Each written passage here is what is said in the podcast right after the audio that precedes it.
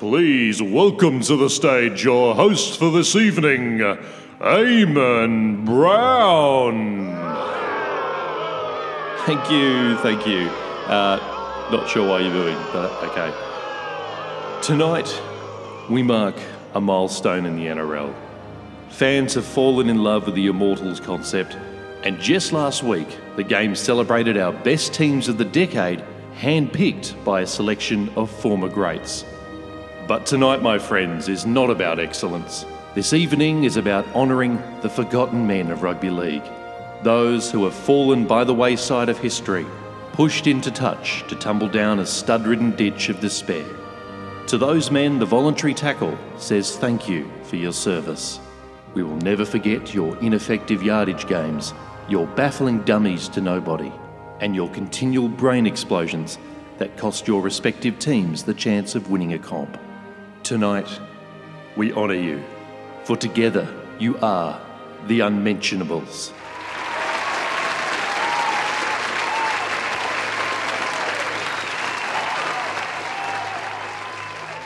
Proudly introducing you to the inaugural unmentionable team of the decade from 1 to 17 as follows.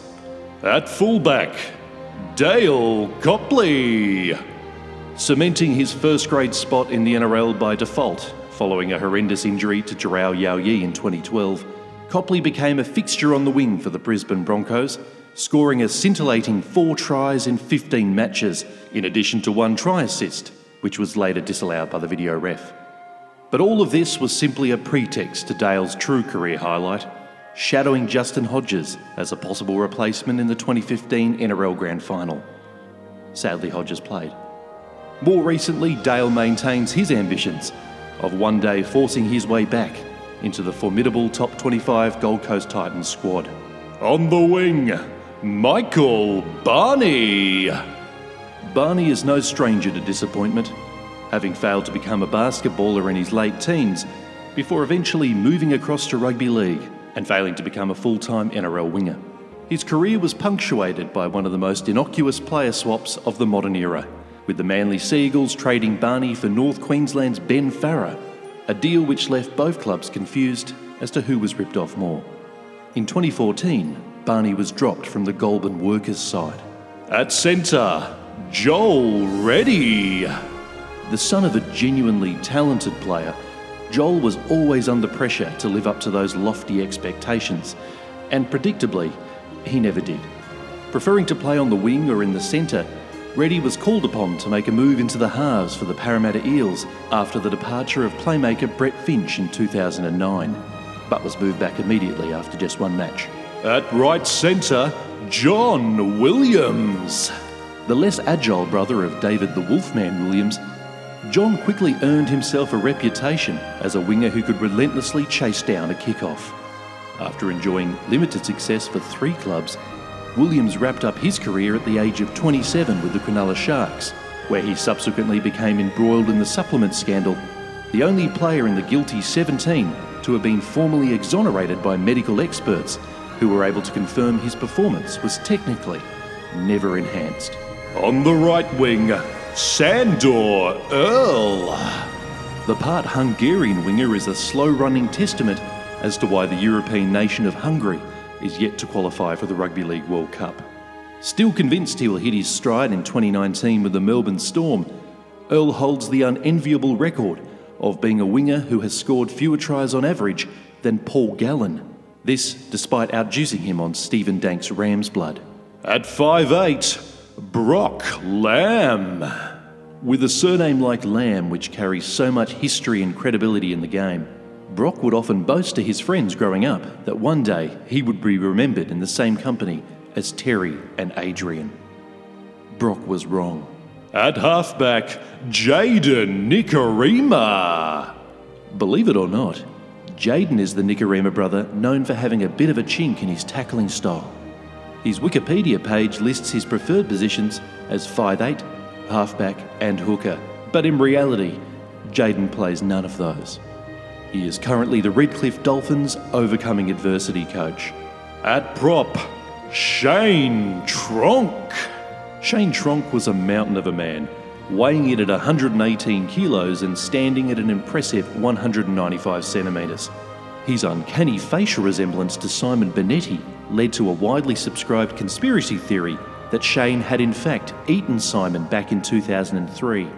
However, nobody has been able to locate Bonetti to officially rubbish the claim. In the hooker position and captain, Josh, I've consumed too much chlorine, McCrone. Once touted as the next big number 21 at the Raiders, Josh found the rigours of playing consistent first grade tough. After enduring a challenging period where few milestones were met, Josh finally claimed an NRL record in 2016, snaffling the prize for the most number of balls kicked dead in a calendar season. McCrone has since emigrated to Canada to play with the Toronto Wolfpack, where he has earned himself a reputation for glazing his private parts with maple syrup.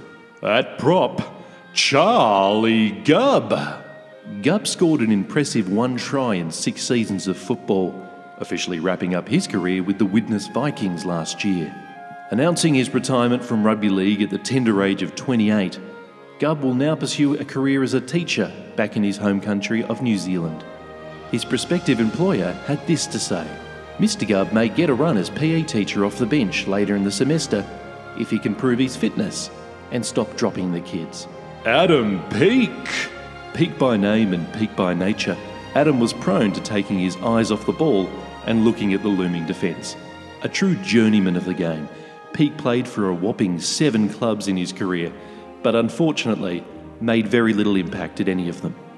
Over time, however, after much grafting and hard work, he earned himself praise as a master of the bench, warming it more consistently and evenly via his left and right buttock than any other player in the league.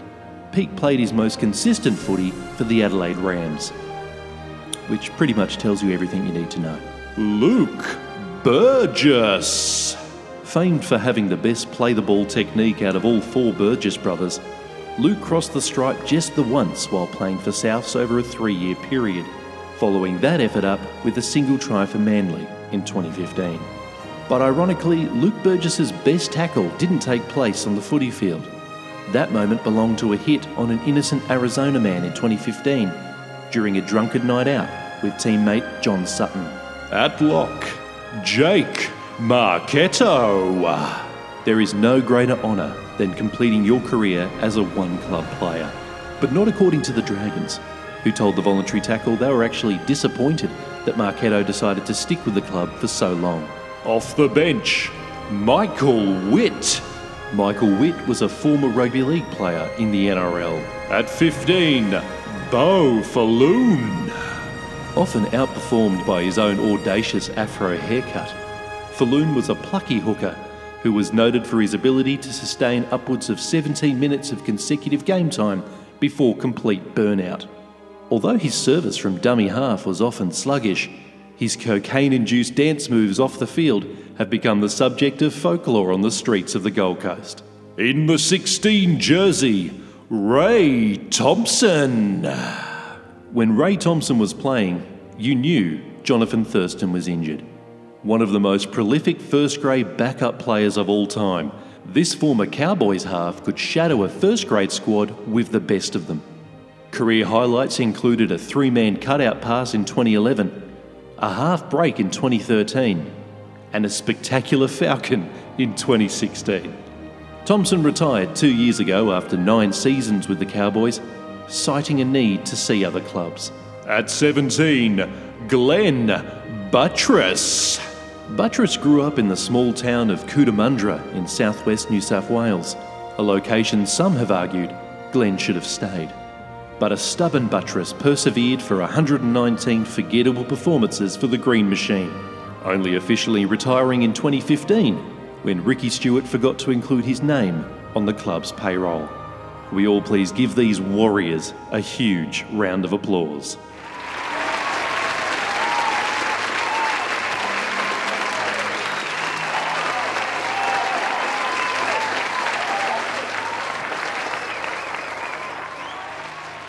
To those 17 men barely standing here tonight, most of whom have already clumsily dropped their trophies, the NRL owes you a debt of gratitude, gentlemen.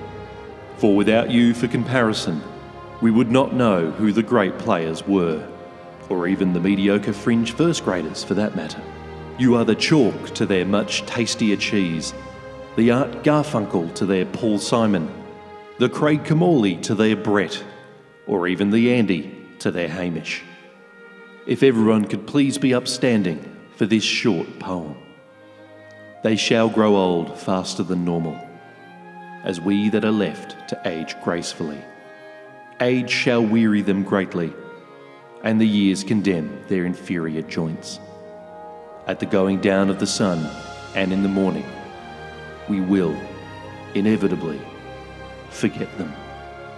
Now, in the spirit of tonight, can we all please have a minute's silence for the coaching career of Jason Taylor and the media career of Matt Nable?